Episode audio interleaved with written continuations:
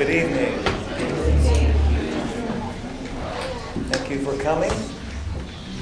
Nice to be together, especially knowing there's a lot of other places we could be. Can you hear me? Okay. If I can yell louder.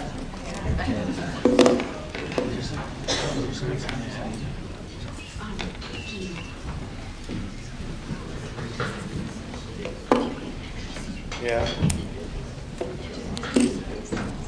I used to be loud. Now I'm very soft spoken. Can you hear me now? In fact, some guys told me to be quiet. Can you imagine that? Soft spoken guy like me having to be told to be quiet.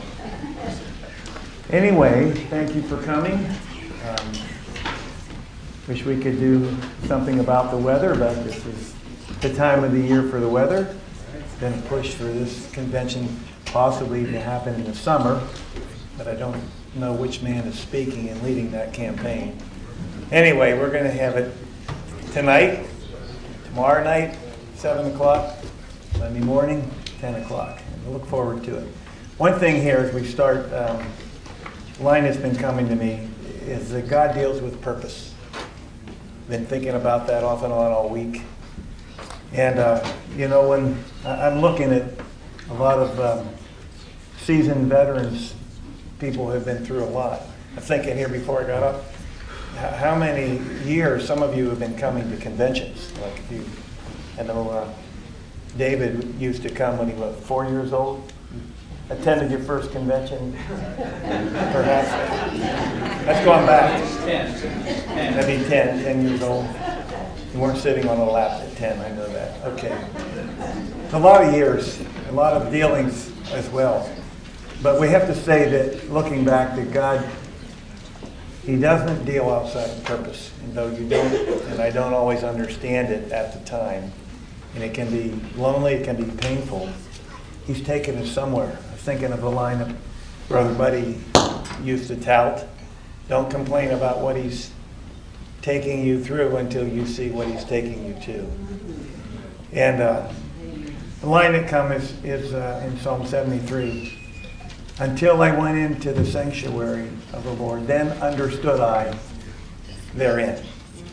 And, and things that we go through frequently, they make no sense until we get into the presence of God.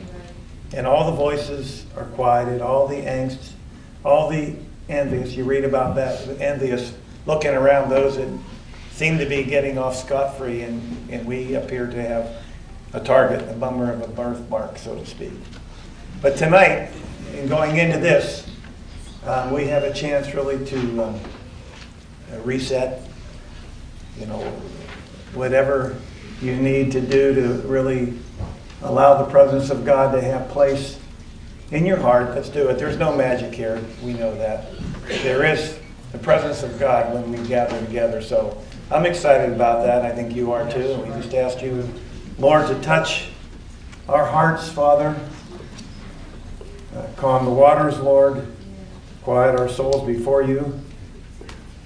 We thank you for this opportunity, Lord, to, to do business with you, Lord, to sit under the word, to abide in your presence. In Jesus' name, amen. Good. Let's stand.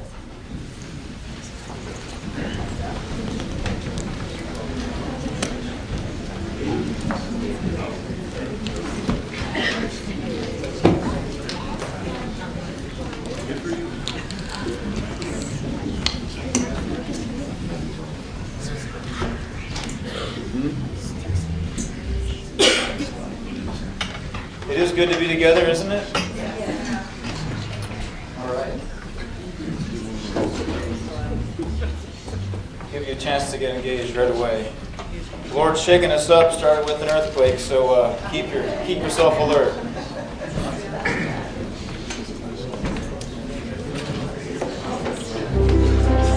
Our confidence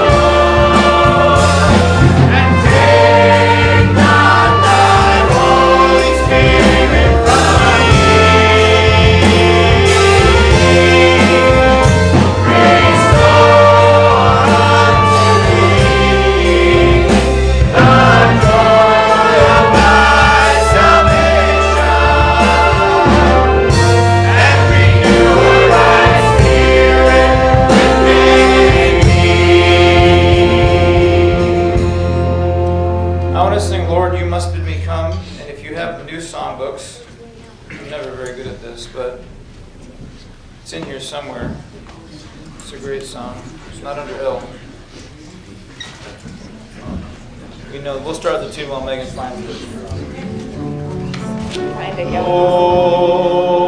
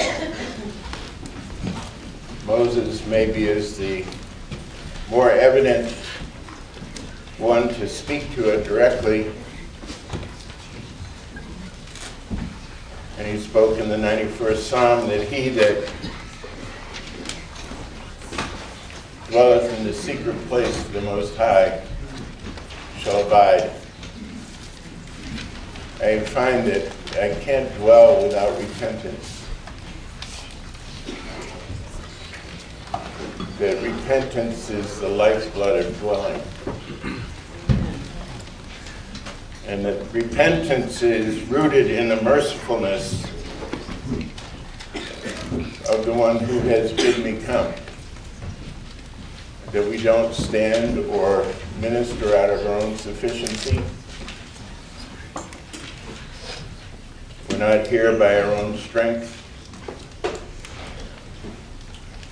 We're not going to solve what's yet remaining in front of us by our own wisdom. So it's an awkward place. It's a place that has to be learned. So I want to cherry pick a few thoughts from the scriptures because although the scriptures are not the source of truth, they do point to something that is substantial and give us words that can help us relate to what is not seen and yet the authority by which all things are held together. And that, that's what we're being joined to. We're being joined to a resource that is the source. So, in the process of that, he's faithful. Faithfulness doesn't always translate to comfortability. I don't know if you've noticed this or not.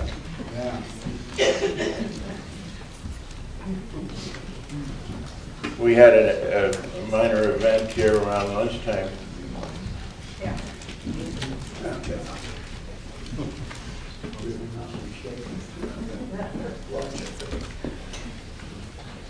So somebody said, well, I don't know, is there scripture for earthquakes? And I said, well, he- he's going to shake once again.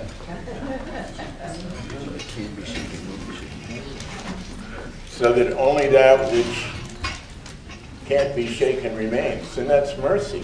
You know, he- he's going to dislodge everything that we're willing to let go of. And yet he's not going to take us past our tolerance, Amen. Thank you. Right? It, it, really looks like God is a respecter of persons. Anybody else ever thought about this? He claims not to be so.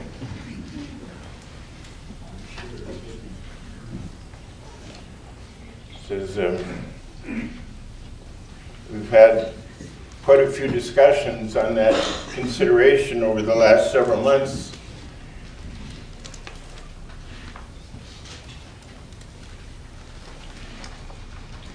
I think probably one of the more uh, balanced presentations of this would be a contrasting of, of uh, Jonah's life with Moses' life. They both had wet water experiences.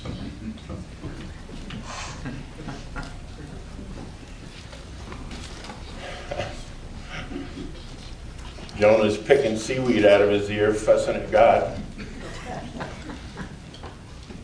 You know, you really got to wonder sometimes.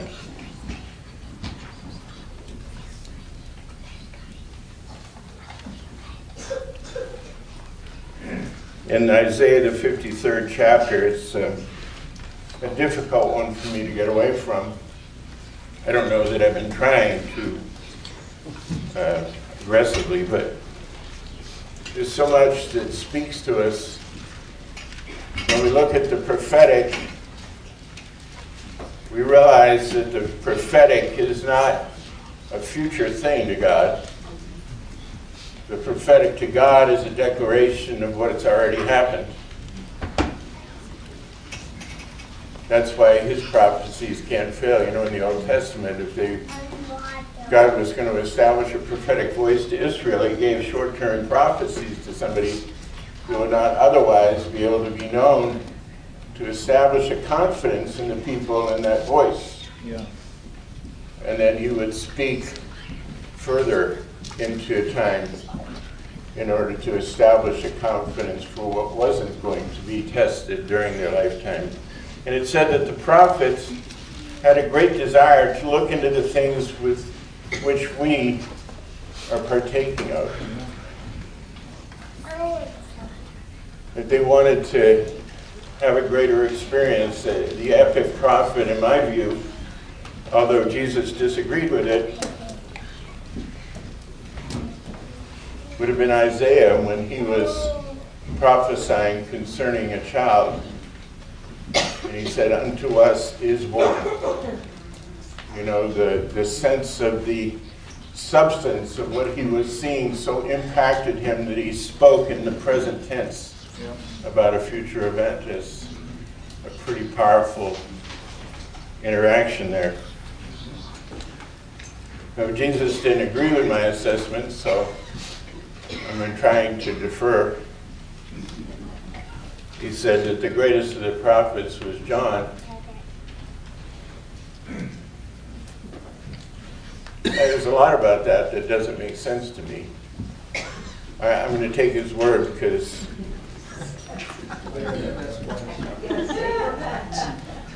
Yeah, but he wants us to contend with him, right? I mean, he doesn't just want us to be some robotic, you know. You can teach a parrot for a cracker to talk English. It's just. This is not just a regurgitation of verbiage. This is an interaction with the authority from which the words are sourced to actually change what I am into his likeness. Yeah, right. And he doesn't mind us contending with him. Yeah. In fact, I think he sets himself as his adversary concerning us on purpose. He Says he tried to kill Moses.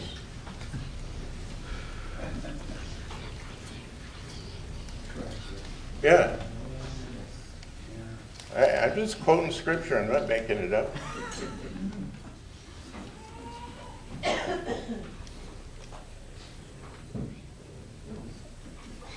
Anyway, in the 53rd chapter of Isaiah, there's a prophetic voice that was established in the midst of Israel, and it was speaking concerning Messiah.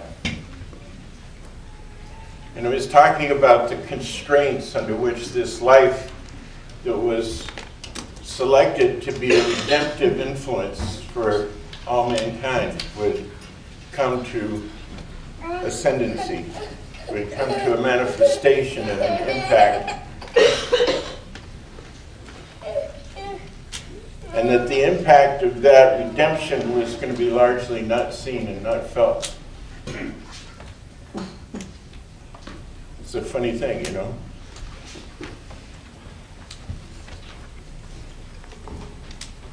In the 10th verse, a very contradictory concept to natural process is addressed here. When speaking of God concerning Son, it says, Yet it pleased the Lord to bruise him.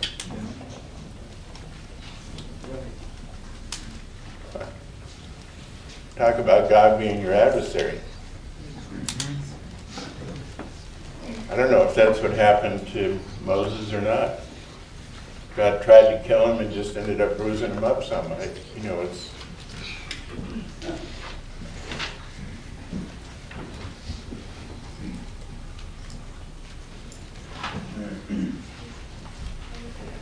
When thou shalt make his soul an offering for sin, he shall see his seed, he shall prolong his days, and the pleasure of the Lord shall prosper in his hand.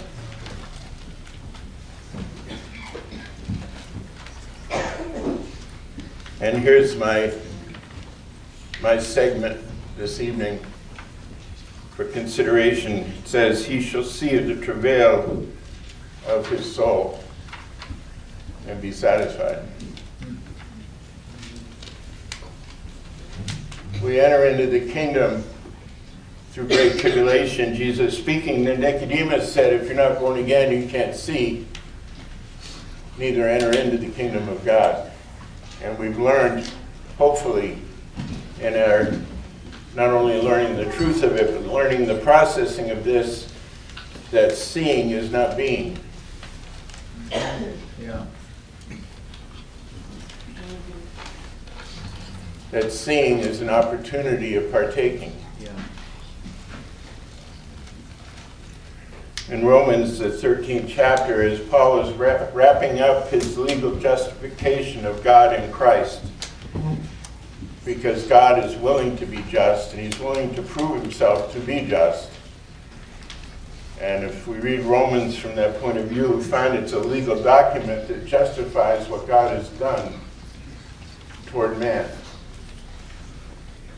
And the exhortation in the 13th chapter as it begins is that let every soul be subject to the higher powers. And it goes on to say that every power is of God, all authority is of God. And we have the opportunity, standing in front of us, to partake of that which the prophetic desired to encounter, but could not. They looked at it afar off. And the means by which we have participation is to subject ourselves to the higher powers. What does that mean? Well, you need to find that out. What authority do you live by? What authority are you willing to subject yourself to? What process are you willing to join him in the fellowship of his sufferings? Are you willing to take upon yourself the sentence of death? And to bear in your body the dying of the Lord Jesus, that the life of the Lord Jesus might also be made manifest. There's, there's authority that is seeking to bring substance to the testimony of Christ in the earth. That there be a manifestation that accumulates because there are those that have given themselves to be formed through the working of God in them to the point that it can be declared that what is unseen can be made manifest. We're not, we're not, this isn't something that isn't, isn't already made. We're being joined to something that exists.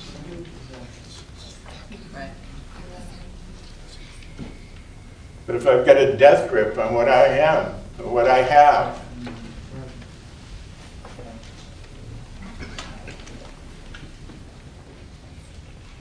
So Paul, coming through an encounter with the Spirit that gave rise to this prophetic voice, when it says it pleased the Lord to bruise him, he said, Oh, that I might know him in the power of his resurrection, comma, the fellowship of his suffering, comma, being made conformable to his death. So that by every authority, everything that can be brought to bear, that all things would work together to bring the purpose of God to fulfillment in my life. Paul's speaking to these things. You know, he, he didn't. The topic isn't always indicative of what's being seen. You can look out, not right now, but you could describe a variety of scenarios that are out there to be seen. And, and although the, the subject might vary, the vista is being spoken of is the same thing. Mm-hmm. God is intending with his purpose his energy is invested in bringing to a harvest a testimony of a life by gathering all things together in Christ. And Christ is the mobility by which God has provided access to man to himself. Christ is a vehicle. Christ is not a destination. Christ is a ladder. It joins heaven and earth. Yeah. And the journey that we're on is not that we're going somewhere, it's that we're becoming something. I'm the journey. You're the journey. Yeah. God wants to bring a testimony to his working to a completion in the life that he began in. Mm-hmm. Caused me to come. He's called. Yeah.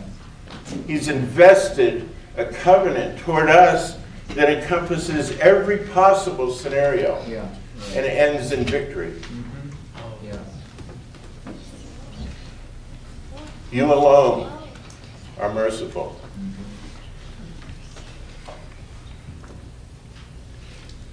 The mercy of God that sustains what is inadequate. In spite of its incapacity. It's, a- it's an amazing provision.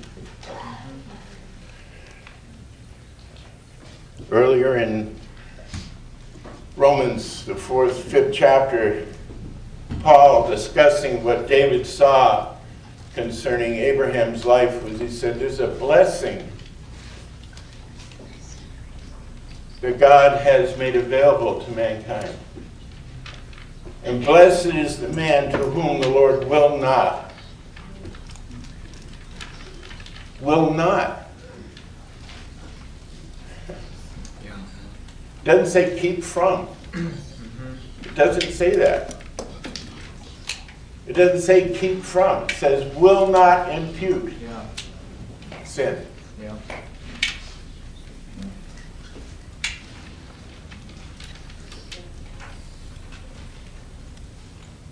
And blessed is the man to whom the Lord will impute righteousness.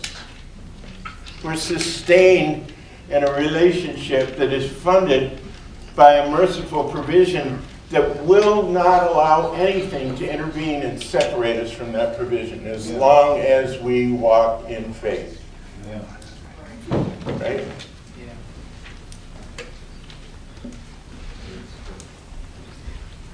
So if, if I'm going to overcome, it's going to be by faith.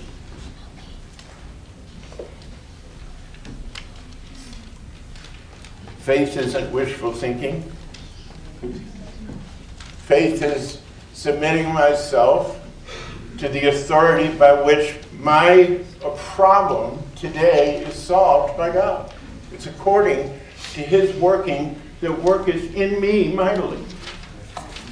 That's His intention.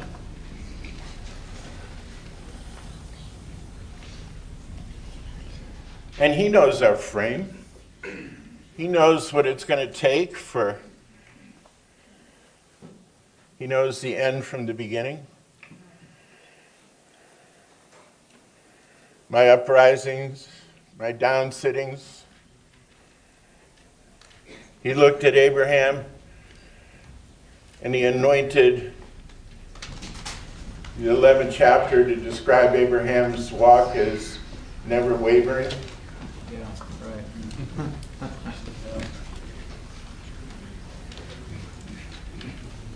I don't know if that's subject to the thesaurus or he didn't waver, but he wobbled. I, you know, he wasn't perfect, No, and yet he spoke concerning David, yeah. a man who is his heart has been perfect before me every single day of his life. Be careful who you let judge you. You see David crying out for the judgment of God. And I, I don't know when, you know, it'd be kind of interesting to know at what point some of these things were actually spoken Yeah, or written. What, what was that day? yeah. He said, Judge me according to thy loving kindness. Mm-hmm. We sang tonight about cast me not away from thy presence. I know God's omnipotent, and if he's going to cast, he could cast for quite a distance, you know. But he's also omnipresent. So, you know, yeah. You know, the old deep philosophical attempt if the tree falls out in the wilderness, nobody's there to hear it, does it make a noise? Could God make a rock so big he can't pick it up? You know, all that kind of nonsense. Can he cast you far enough away that he's not present? What makes up the difference? Where's the discrepancy of these things that we have words for and they hit my soul with an effect? Yeah. And they bring a confidence to me toward my Father. So where, where are these things resolved? Right here. If you, if you decided, and, and I don't know that anybody here is Machiavellian enough to do this, but I'm apparently Machiavellian enough to think about it. If you were going to test somebody's faith, what would you test their faith with? You know, if you were going to sit down and devise a test for somebody's faith, what would you, what would you test it with? We, t- we talked about this, not at great length, but a little while. We agreed that what the best thing to test faith would be was something that you see that isn't what is hoped for. You invested with an anticipation of this result, but here you are. Work it out.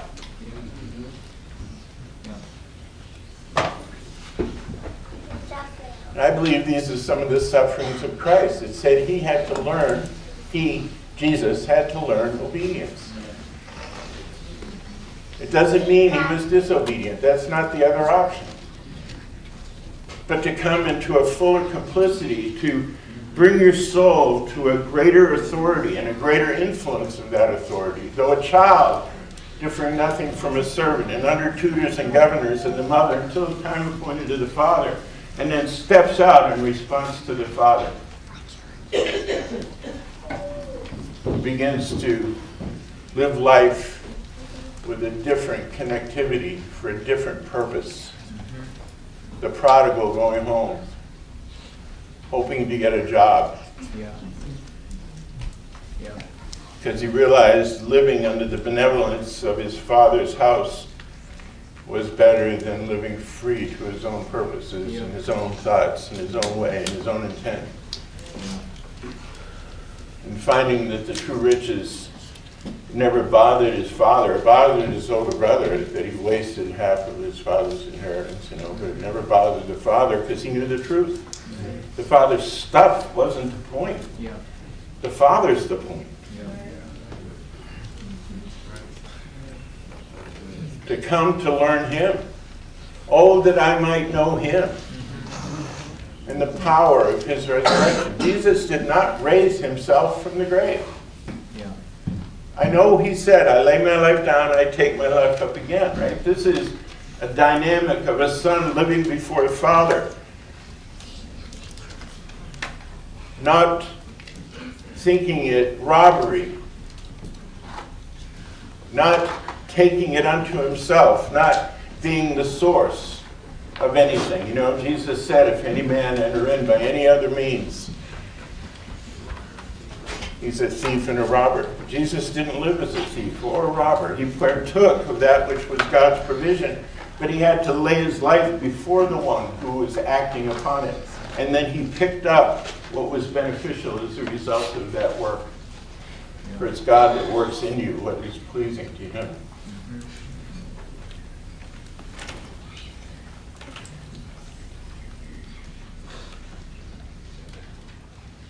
Colossians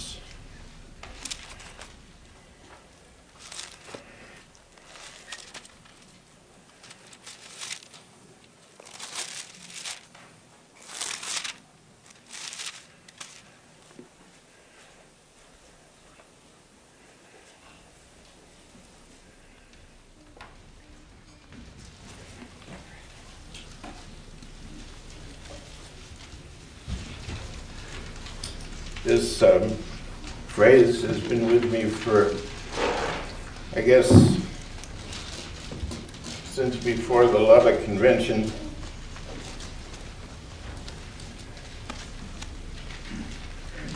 Paul talking about the inception of God's, the impact of God's purpose in the soul of that which he's looking to redeem. One of the great things about redemption is that the vessel of wrath that was suitable for destruction actually survives and becomes a vessel of honor suitable for glory. It's not destroyed by the process.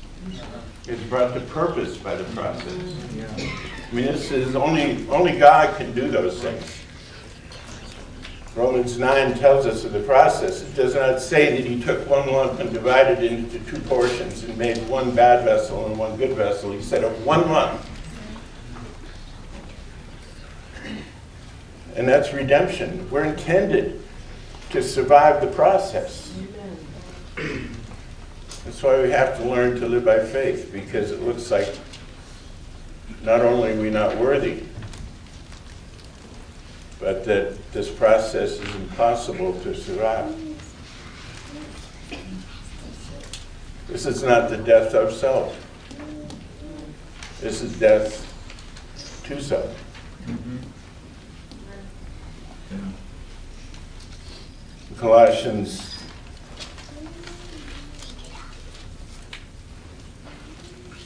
fourteen, thirteen, is Paul, 12, 11, 10. First chapter of Colossians. Giving thanks unto the Father which hath made us suitable to be partakers of the inheritance of the saints in light. You know how he did that? He made me subject to vanity. Yeah, right. It's quite a program. Yeah, it is. That's how we're suitable to be partakers, is being subject to vanity. Yeah. It's like if you can't overcome this, then there's no point of this. This is Jesus talking with Nicodemus. They're having a cup of coffee in a cafe in Jerusalem.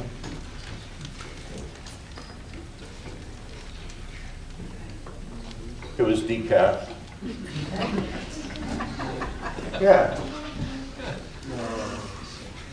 No croissant.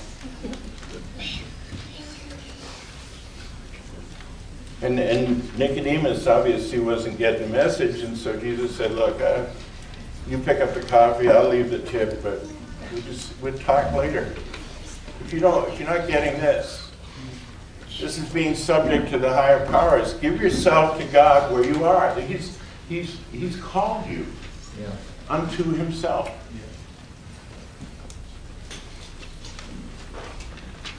Just respond. Yeah. Yeah. How do I do that?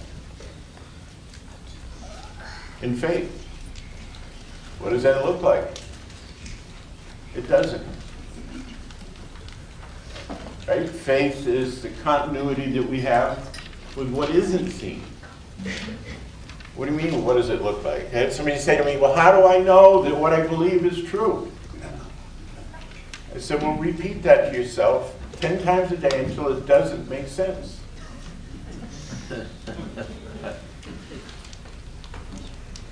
Because you're not going to know what is faith. It's going to bring you into a confrontation with your Father. And He's going to bring forth in you something that responds to Him. And you're going to learn Him.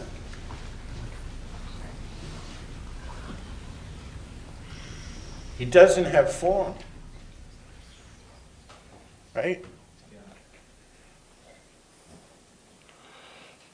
I did it in Lubbock. It didn't work out real well, did it, Joe?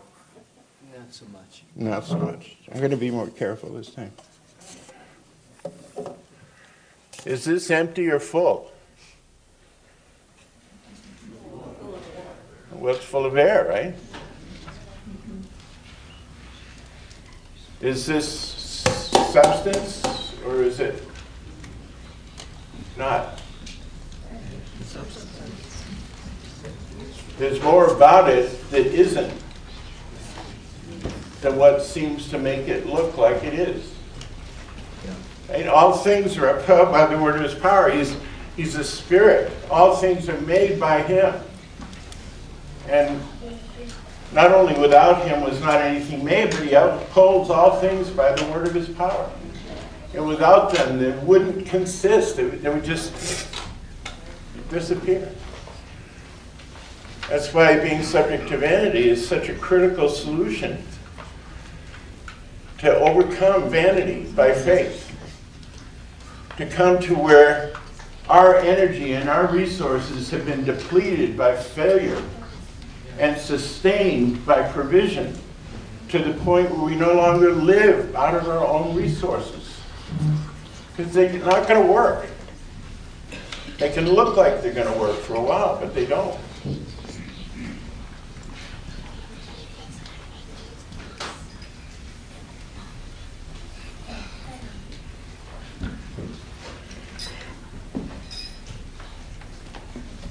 Who hath delivered us from the power of darkness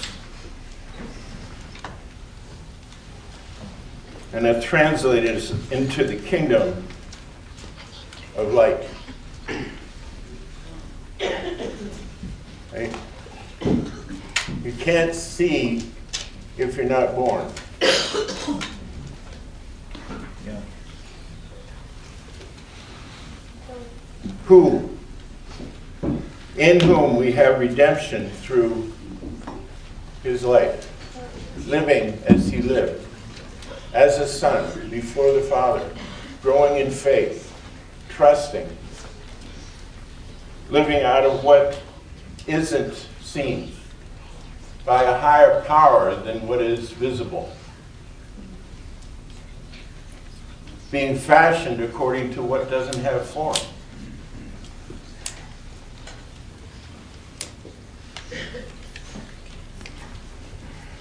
The firstborn of every creature, for by him were all things created that are in heaven, that are in earth, visible and invisible, whether they be thrones, dominions, principalities, powers. See why it's critical to be subject to the higher powers.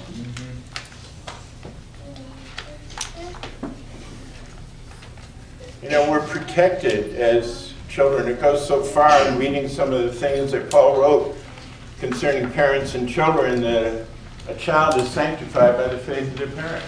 It's like, there's a head scratcher.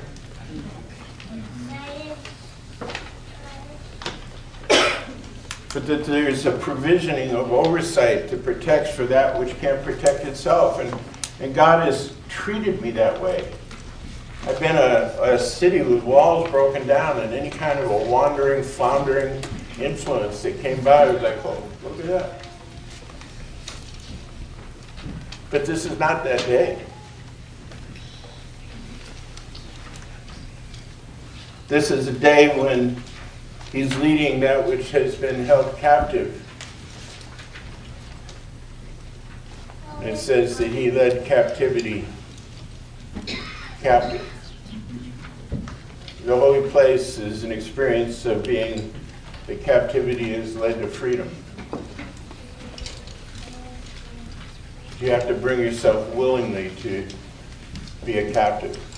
It's not something that he's going to take. It's something you have to cede, C-E-D-E, yield to him concerning.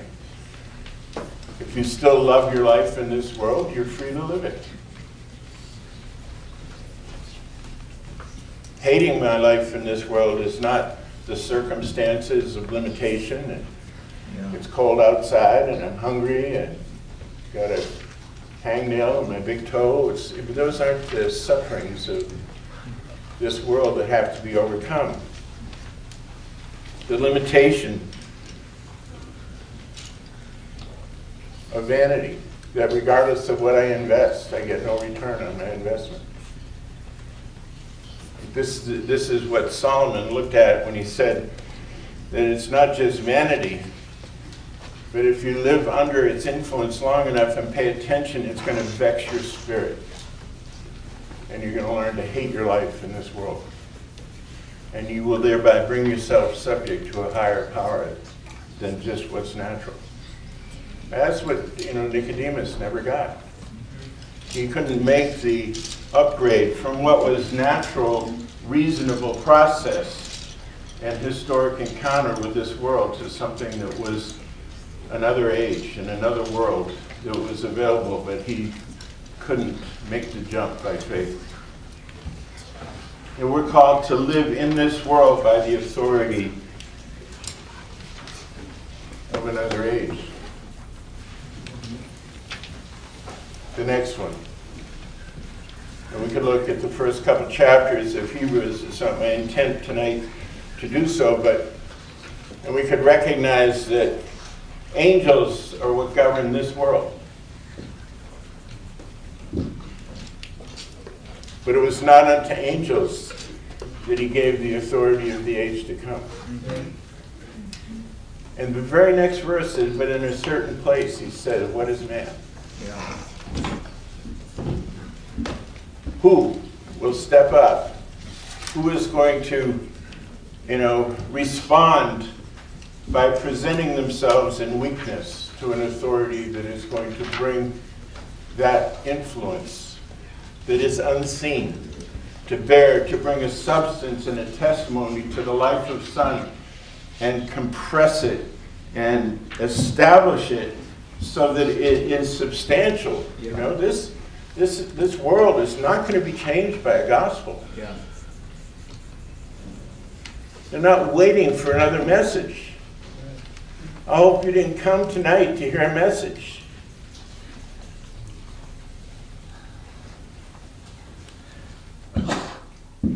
But to bring ourselves to be subject, that there would be an encouragement and an uplifting and a strengthening of that which, when I'm dependent upon myself, I just want to say, this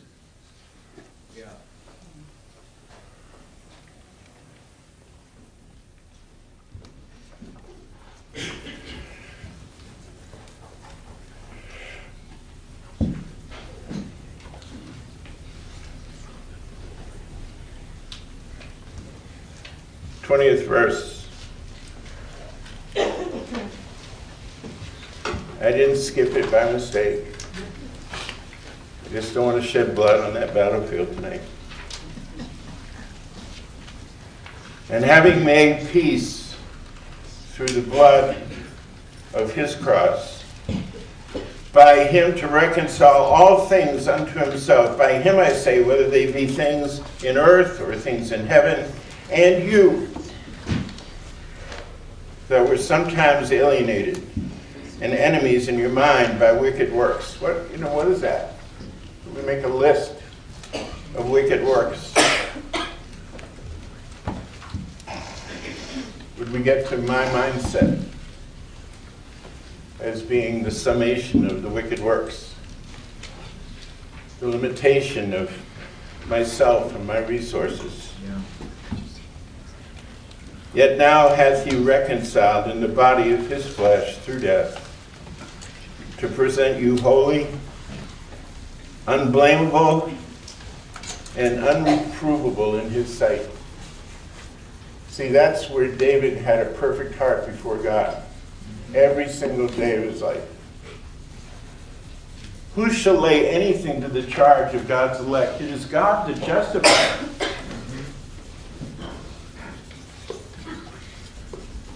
You know, the devil doesn't condemn you.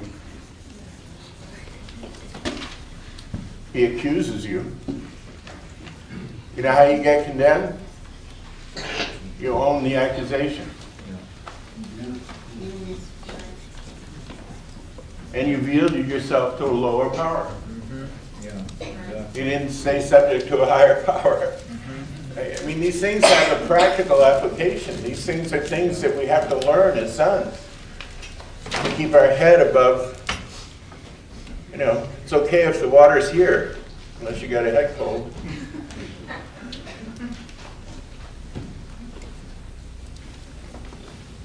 But baptism is an adversarial environment that's designed to bring you up in newness of life. Right? It's contrary to us in our natural state. This is natural becoming spiritual. The first man becoming the last man. Bringing many sons to the fulfillment of the purpose that the first one accomplished.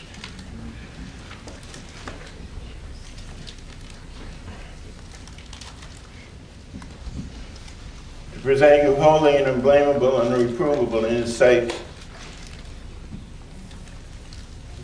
And this, this word if shows up in the New Testament. It's okay. And it, it really doesn't matter what the Greeks think about it.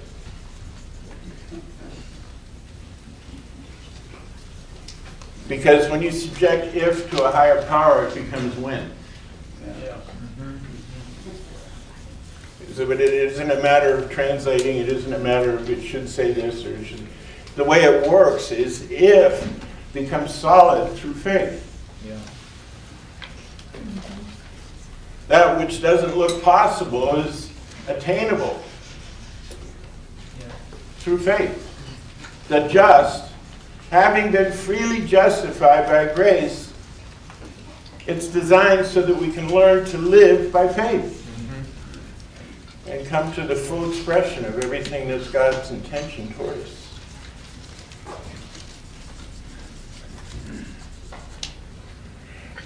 When we continue in the faith, grounded and settled, repent, repent, repent, repent some more, repent again, get good at it. Sometimes maturity can be measured by how long does it take you to repent.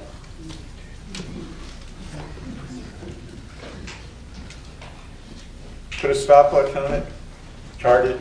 You want a journal? Journal that. I mean, we- we're not going to get through from being natural, subject to becoming spiritual, Lord, Lord over, without repentance. The Yeah. consideration is, is ridiculous. Yeah. The disciples went to Jesus looking to get, you know, approved, show how much they had learned. And he said, we've been, we've been discussing this for some time now. And we just wanted to say that uh, if our brother offend us seven times, then we forgive him. That's good, right? Jesus said, well, 70 times 7 would be a start. Would he, would he exhort the disciples to a greater extension of mercy than God himself has? 490 times. Yeah, it was, Don Stockford is one of the best teachers that I've been around. He said, hey, you got to put this in context. This is 490 times in one day over one issue.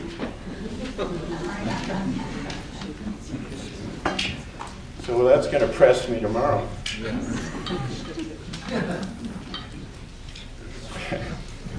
Somebody asked me, "Well, so what have you been doing so far today? I said, well, I was practicing being God. What's your calling? To be joined to Him, right? To be filled with most of what God has in Him and function the way He does toward one another and be merciful one to another, tenderhearted, forgiving even as God, for Christ's sake, forgives. You know, those kind of things. Oh, okay.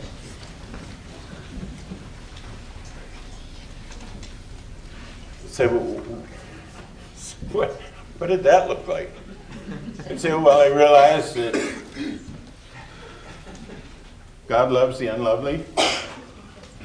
He forgives the sinner. He imputes righteousness instead of sin. Because I had a list, and I was going down the list, and I got to the fifth person on the list, and I went, I really suck at this. Sorry, I'm not very good at this.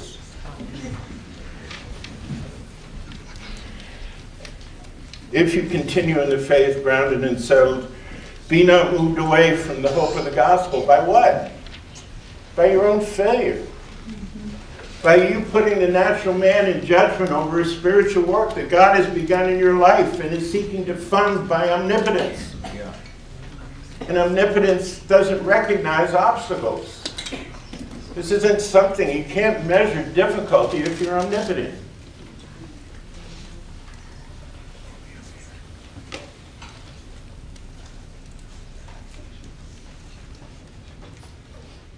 Be not soon moved away from the hope of the gospel which ye have heard, and which was preached to every creature which is under heaven, whereof I, Paul, am made a minister. Who now rejoice. Here's my point. Because, you know, I don't know, do you have a life verse? I don't know that it's, it's important to have one, but I didn't hear somebody do a seminar on it say, okay, Lord, I need life verse. Just get kind of stenciled across my forehead.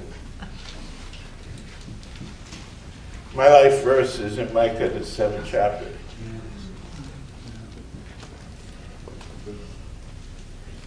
And I've known it's been my life verse for longer than I've been accountable to it. You know, when he led captivity captive, you have to find a willingness to be a disciple, to go from being in captivity to becoming a captive. This is a willing captivity. That was a forced sentence. No choice here. This is choosing to be subject to. But this is the sound of my life verse. I will bear the indignation of the Lord, for I have sinned against him. Until he plead my cause, subject to the higher powers. Let God process your soul. That's his desire. Lay ourselves bare before him. Well, how do I know? Well, you're not going to do it right to start with. This is, Jesus had to learn obedience. It's not a store down in the corner that obedience are us, and we go down to the store and get a big package of it so that we can do it right. This is learning. This is His influence to teach us, to train it. This is His interest in my life, is to bring forth out of what has no form an image of his likeness so that he can be seen. It's the only thing that's going to make a difference to this world. It's called a manifestation of the sons of God.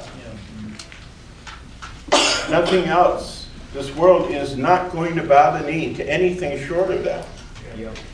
I don't know what that looks like.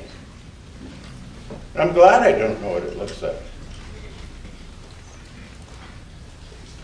because it's just an energy and the resonance of the natural soul to fake it till you make it, and it just it doesn't work in the kingdom of God. But here's the response to my life verse, and this is what I'm learning. To rejoice in my sufferings for you.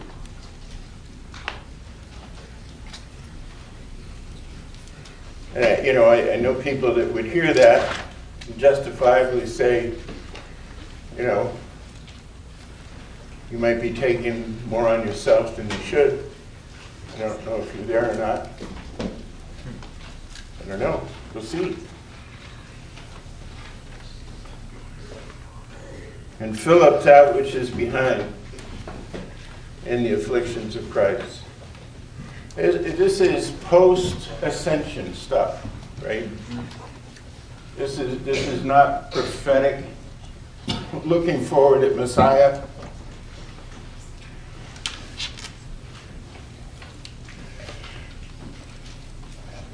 And fill up that which is behind of the afflictions of Christ in my flesh.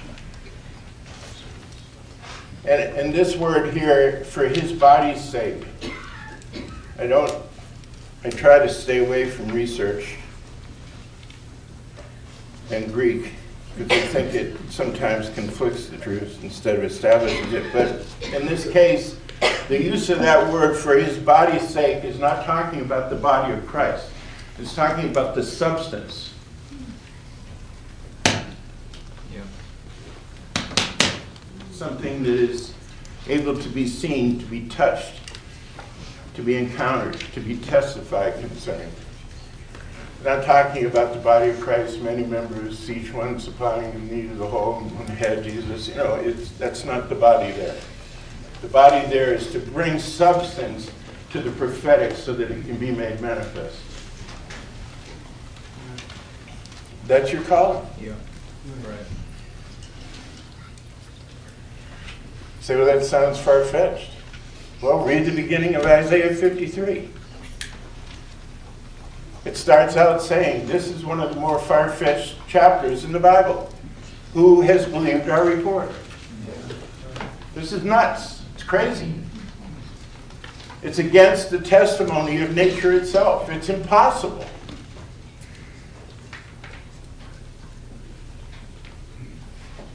And if that isn't enough, to whom is God's intent and his methodology been revealed so that what is hard to believe can actually take place in our experience?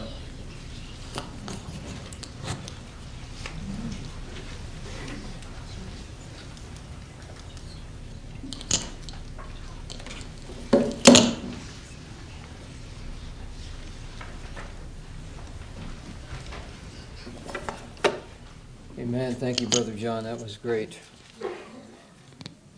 Good start to the convention. Would you say amen to that? Yeah. You know, I was thinking uh, there was so much good there, but a couple of the things that he said that that we could take home with us tonight. One of them would be, "Blessed is the man to whom the Lord will not Yeah, yeah, impute." yeah. And, and but blessed is the man to whom the Lord will impute righteousness. Yeah. Right? So, and that's because of the covenant that we're under tonight, regardless of what you see. This is the covenant that you're under. Now, does that mean license to go about and let the flesh have its head? No, not, that's not what it's talking about. That's talking about keeping you joined to the Lord in the process that we're in to bring us on to full maturity. The other thing that I thought that he said that is a take home point would be give yourself to God wherever you are.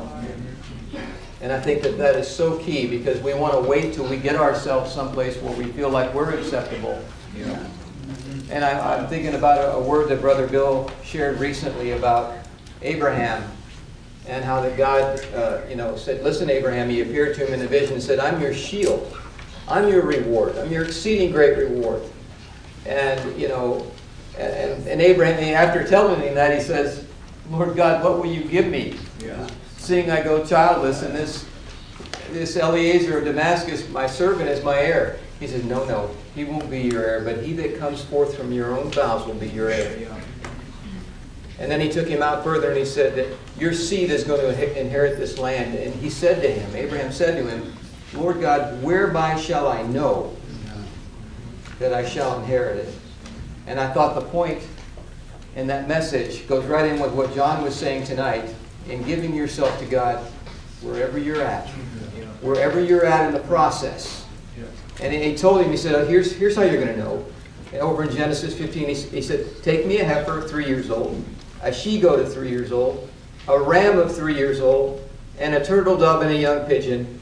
And he took all unto him all these, and divided them in the midst, and laid them each piece one against another, but the birds he divided not.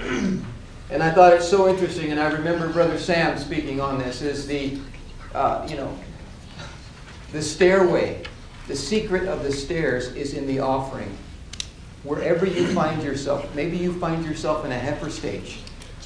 But you know what? Each stage that you offer yourself to God, there's a, there is an ascension. Going from the heifer to, to the goat, to the ram, to, to the bird life, to the heavenly life that doesn't need to be divided.